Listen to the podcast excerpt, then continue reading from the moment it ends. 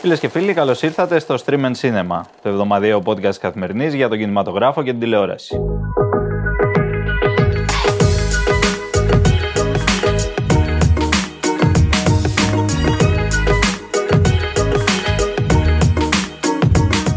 Είμαι ο Εμίλιος Χαρμπής και αυτή τη βδομάδα δεν είμαι μόνος μου. Έχω εκλεκτή παρέα.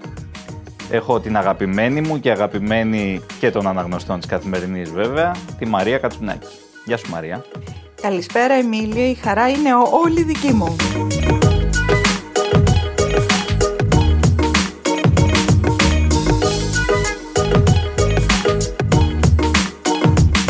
Να πούμε γιατί σε έχουμε εδώ αυτή τη βδομάδα και σε κουβαλήσαμε μεγαλοβιομαδιάτικα, δηλαδή μεγάλη εβδομάδα, σε φέραμε στην εφημερίδα. Πριν από ένα μήνα περίπου, είχαμε το κλείσιμο το οριστικό, γιατί στην πραγματικότητα δεν, ήταν, δεν έκλεισε τότε, είχε κλείσει νωρίτερα, το οριστικό κλείσιμο του έμπαση. Του κινηματογράφου δηλαδή στο Κολονάκι, που ήταν ο τελευταίος από τους κινηματογράφους του κέντρου της Αθήνας που έβαλε λουκέτο. Και σίγουρα αυτή δεν είναι ευχάριστη είδηση, αλλά δεν ήταν και μία αναμενόμενη. Ήταν ο τελευταίος γιατί υπήρχαν και άλλοι πιο πριν και υπήρχαν και κάποιοι κινηματογράφοι οι οποίοι δεν άνοιξαν ποτέ μετά την πανδημία. Έκλεισαν με αφορμή την πανδημία χειμερινή. Ένα παράδειγμα είναι το Αβόρα, ας πούμε, στα Εξάρχεια, ε, έκλεισε με την πανδημία, δεν ξανά άνοιξε ποτέ από τότε. Όμως έχουν προηγηθεί και άλλοι κινηματογράφοι οι οποίοι δεν είναι στο κέντρο της Αθήνας, μπορεί να είναι multiplex, μπορεί να είναι από οποιαδήποτε κατηγορία, ε, που σταδιακά στην Αθήνα κλείνουν. Εγώ θα βάλω μία αρχή σε αυτά όλα τα λίγο δυσάρεστα πράγματα το Φλεβάρι του 2012. Ε, βέβαια. Αυτό ετοιμαζόμουν να πω. Είναι η ατάκα που μου κλέψες. Δεν πειράζει. Ξεκίνα από το επόμενο, την επόμενη ατάκα. Άρα Φεβρουάριο του 22 συμπληρώνονται 10 ολόκληρα χρόνια από τότε που το Αττικόν Απόλλων παραμένουν κλειστά σε μια διελκυστίδα απερίγραπτη η οποία ενώ τελείωσε πριν από λίγους μήνες. Δηλαδή ήταν τα δύο ιδρύματα, να το πούμε έτσι πολύ συνοπτικά. Με ποιον τρόπο, ναι, ναι γιατί και ο κόσμος δεν είναι απαραίτητο το ξέρει. Ναι, ότι υπήρχε μια διαμάχη δεκαετιών ανάμεσα στα δύο ιδρύματα, το Σταματίου Δεκόζη Βούρου, στο οποίο ανήκαν οι δύο αίθουσες και του Μουσείου της Πόλεως των Αθηνών, Ίδρυμα Βούρου Εφταξία, στο οποίο θα έπρεπε να αποδίδονται τα έσοδα από τη λειτουργία τους. Λοιπόν, αυτό κάποια στιγμή τελείωσε, κράτησε πάρα πολλά χρόνια.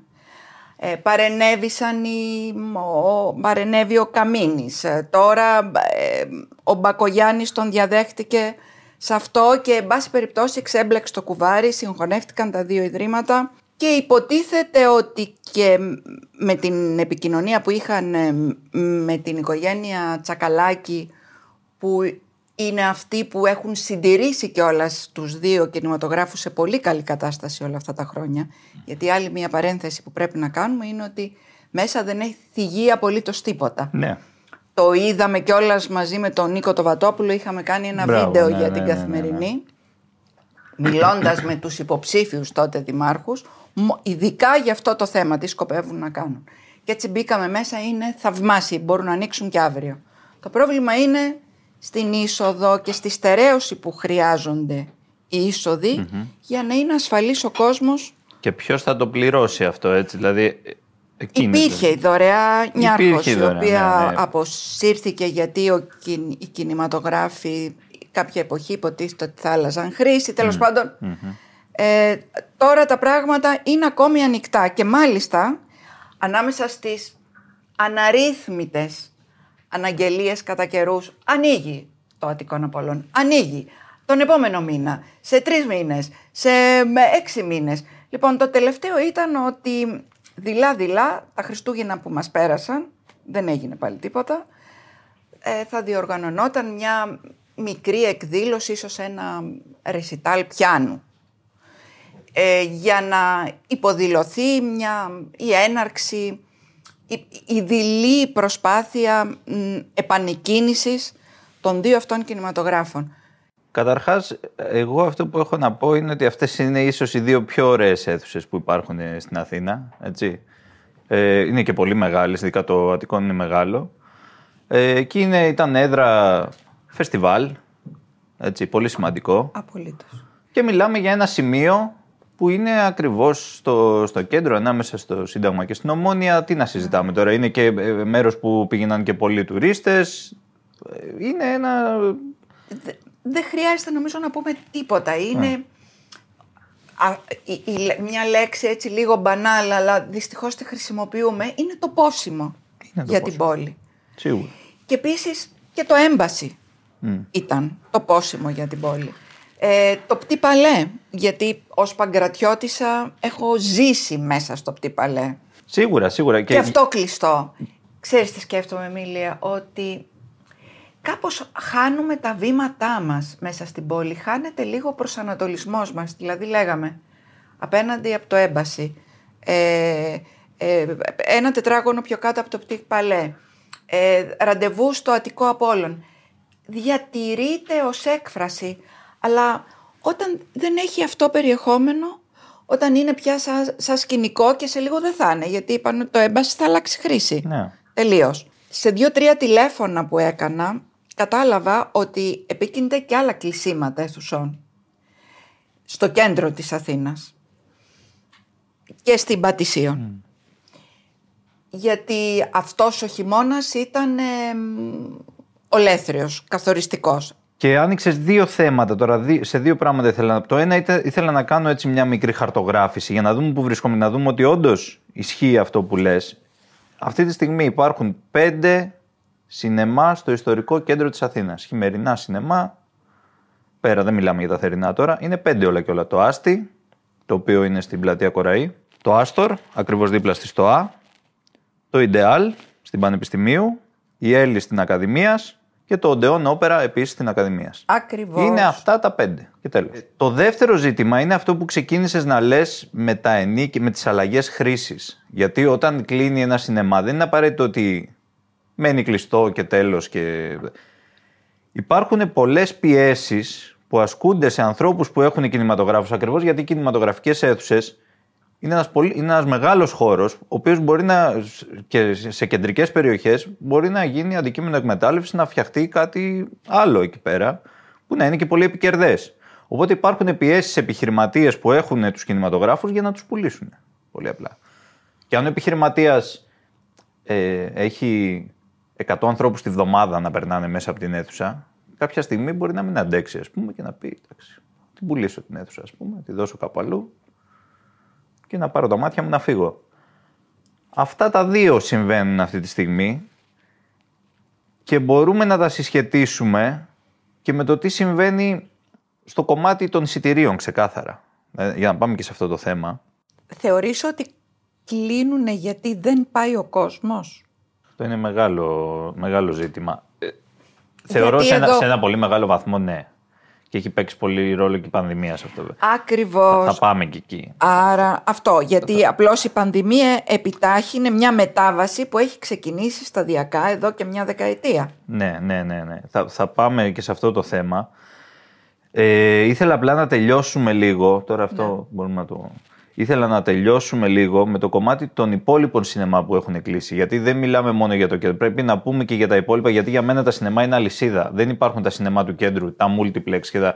Υπάρχει ένα γενικότερο πλέγμα αιθουσών. Άσε που και multiplex έχουν κλείσει πολλά. Αυτό ακριβώς πήγα να πω τώρα.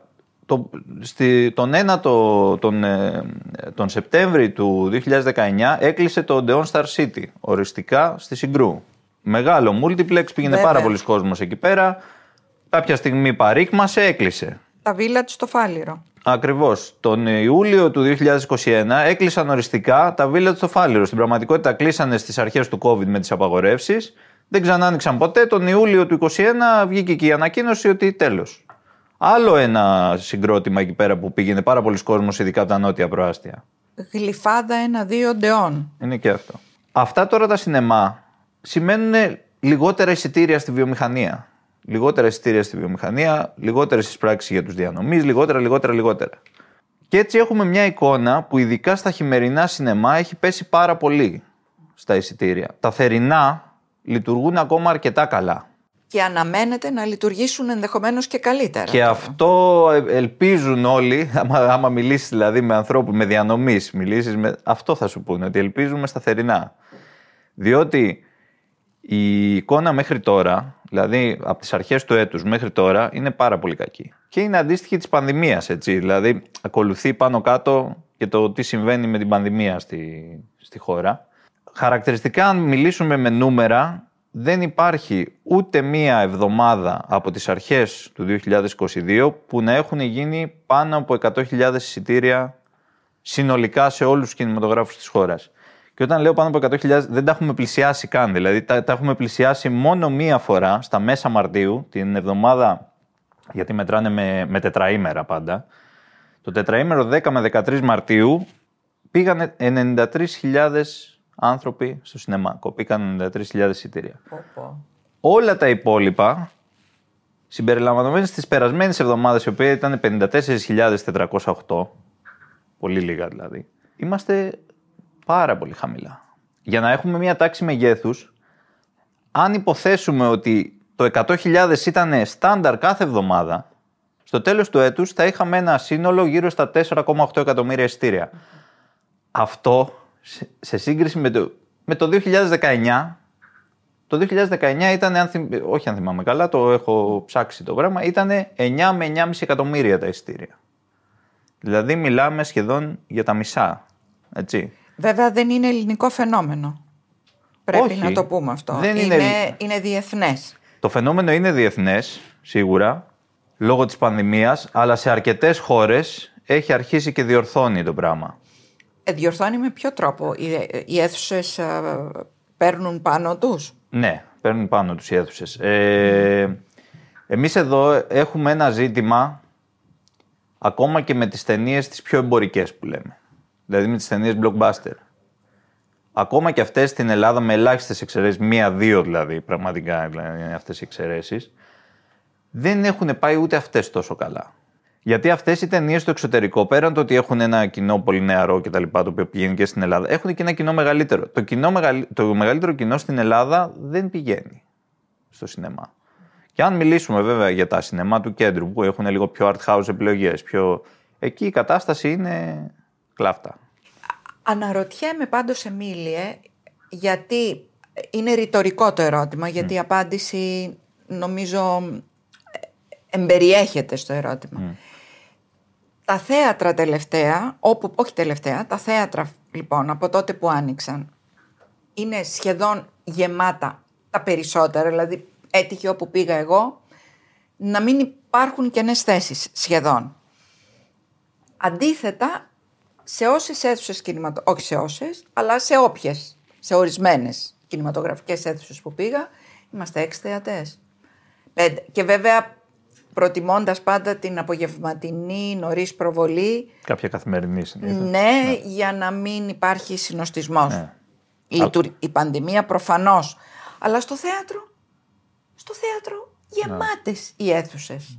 Εκεί δεν υπάρχει ναι. ο φόβος της πανδημίας. Που θεωρητικά το θέατρο είναι και, έχει ένα πιο ακριβό εισιτήριο, έτσι. Απολύτως. Δηλαδή, γιατί πάντα πρέπει να το μετράμε και αυτό. Άρα δεν είναι το θέμα του εισιτήριου. Είναι το ότι βρίσκουν το προϊόν στις πλατφόρμες πια. Ε, ναι. Ε, εκεί σίγουρα πρέπει να μιλήσουμε για αυτό το Και εκεί παρενέβη η πανδημία, αφήσαμε την κουβέντα προηγουμένως, που απλώς επιτάχυνε τη μετάβαση που έχει αρχίσει. Άρα θρυνούμε ή απλώς καταγράφουμε ένα φαινόμενο και λέμε ότι περνάμε σε μια άλλη εποχή και πρέπει να το αποδεχτούμε; Σίγουρα. Δεν είναι, δεν είναι ζήτημα να θρυνήσουμε κάτι νομίζω.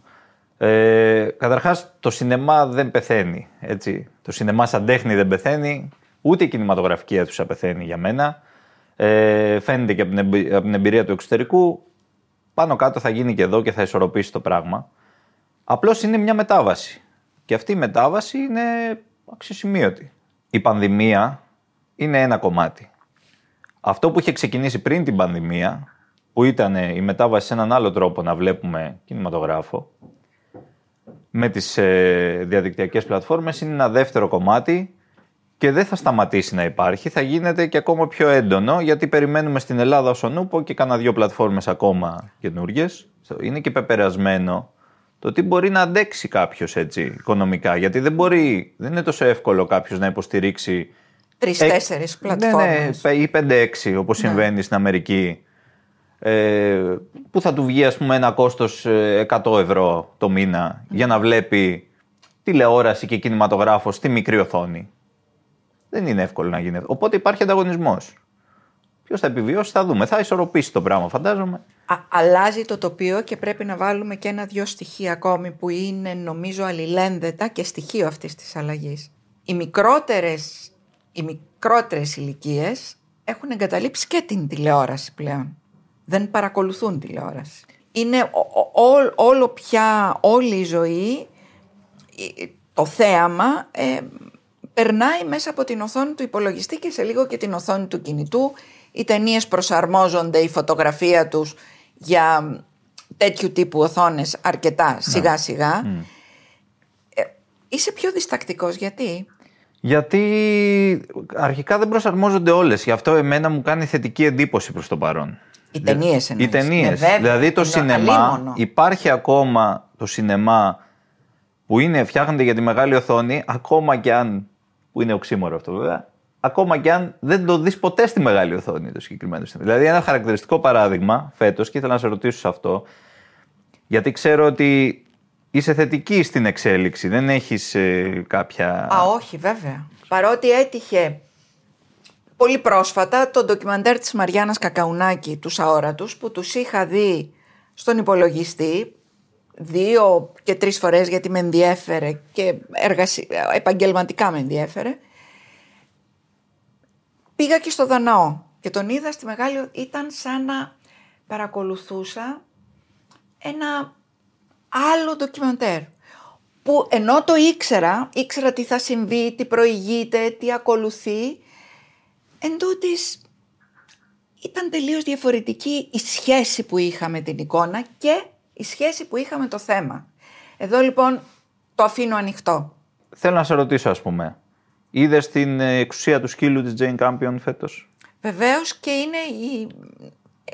από τις εξαιρέσεις που την είδα στην αίθουσα. Αυτό ήθελα να Την είδα στην αίθουσα, λοιπόν. Αυτή η ταινία σου άρεσε, ήταν. Μια ναι, ναι, μου άρεσε πάρα πολύ.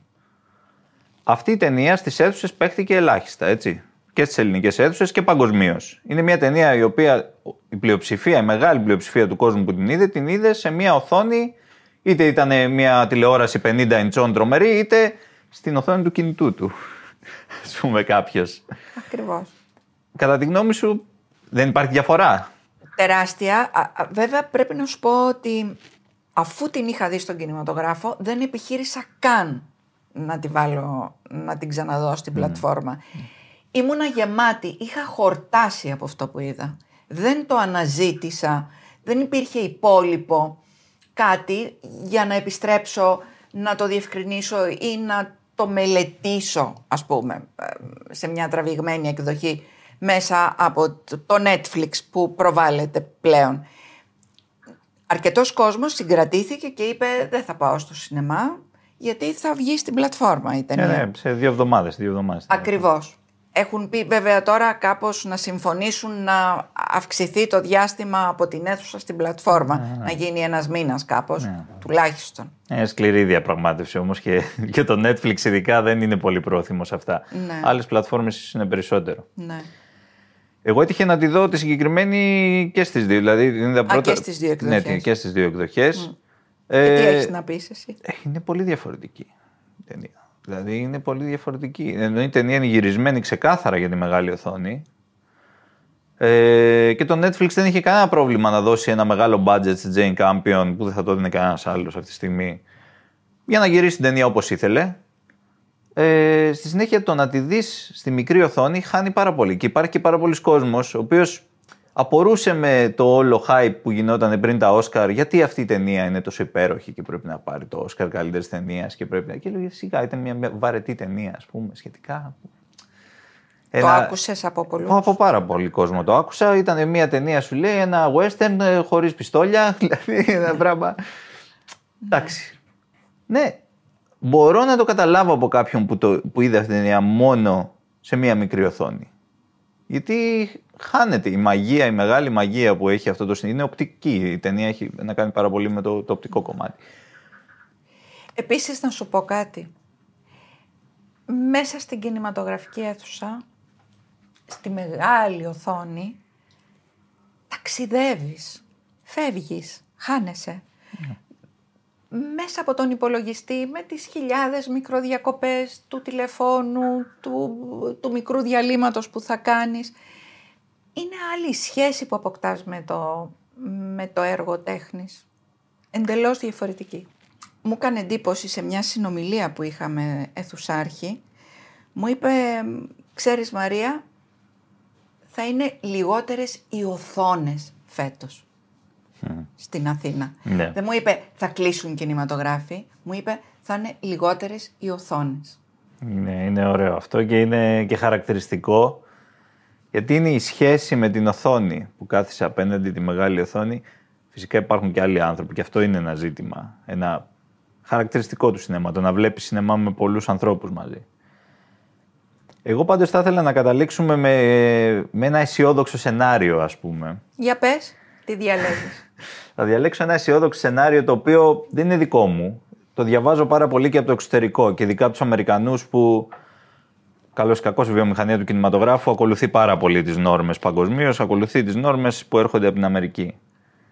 Το αισιόδοξο σενάριο λοιπόν είναι ότι κάποια στιγμή σύντομα θα επέλθει μια ισορροπία στην οποία θα βλέπουμε στην κινηματογραφική αίθουσα στη μεγάλη οθόνη πρακτικά δύο ειδών ταινίες. Είτε τα μεγάλα blockbuster που συμβαίνουν και τώρα και τραβάνε το... τη μεγάλη πλειοψηφία του κόσμου και είναι και αυτά που τροφοδοτούν την κινηματογραφική βιομηχανία με χρήματα έτσι, για να συνεχίσει τα στούντιο να υπάρχουν κτλ. Είτε τις ταινίες που είναι οι φεστιβαλικές, οι πιο art house που λέμε. Θα χαθεί το μεσαίο κομμάτι. Το μεσαίο κομμάτι το οποίο είναι μεγάλος όγκος των ταινιών. Έτσι. Ένα παράδειγμα μεσαίου κομματιού, τι είναι μεσαία ταινία, ας πούμε. Μεσαία ταινία είναι για την Αμερική, ας πούμε, είναι μια ταινία που μπορεί να γυριστεί με ένα budget 10 εκατομμυρίων ε, ή 8 εκατομμυρίων. Ε, Δεν να- είναι independent cinema αυτό; Όχι απαραίτητα. Όχι απαραίτητα. Μπορεί να είναι και μια. Είναι ένα είδος ανεξάρτητης παραγωγής. Είναι μια ας πούμε, εταιρεία παραγωγής μικρότερου βεληνικού. Ε, Αυτές οι ταινίες θα πηγαίνουν κατεξοχήν σε πλατφόρμες. Α, Ένα παράδειγμα είναι η ταινία της Jane Campion που είπαμε πριν. Αυτό είναι ένα παράδειγμα μεσαίου βεληνικούς ταινίας στην Αμερική. Είναι ίσως και λίγο παραπάνω το budget της στο συγκεκριμένο εδώ, γιατί έχει, επειδή έχει και ηθοποιούς γκράντε, έχουν πάει παραπάνω οι, οι, οι δικές τους αμοιβές. Αλλά είναι ένα χαρακτηριστικό παράδειγμα μεσαίου βεληνικούς ταινίας. Αυτές οι ταινίες σε μεγάλο βαθμό θα υπάρχουν μόνο στι πλατφόρμες πλέον. Άρα μπορούμε, επειδή οι μέρες το καλούν, να κλείσουμε, αν και εγώ είμαι φιλοξενούμενη, παίρνω την πρωτοβουλία. Εννοείται, τη δείχνω εγώ πρόθυμα.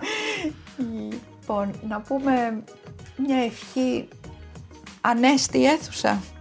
Έτσι, ανέστη αίθουσα. Αληθώς.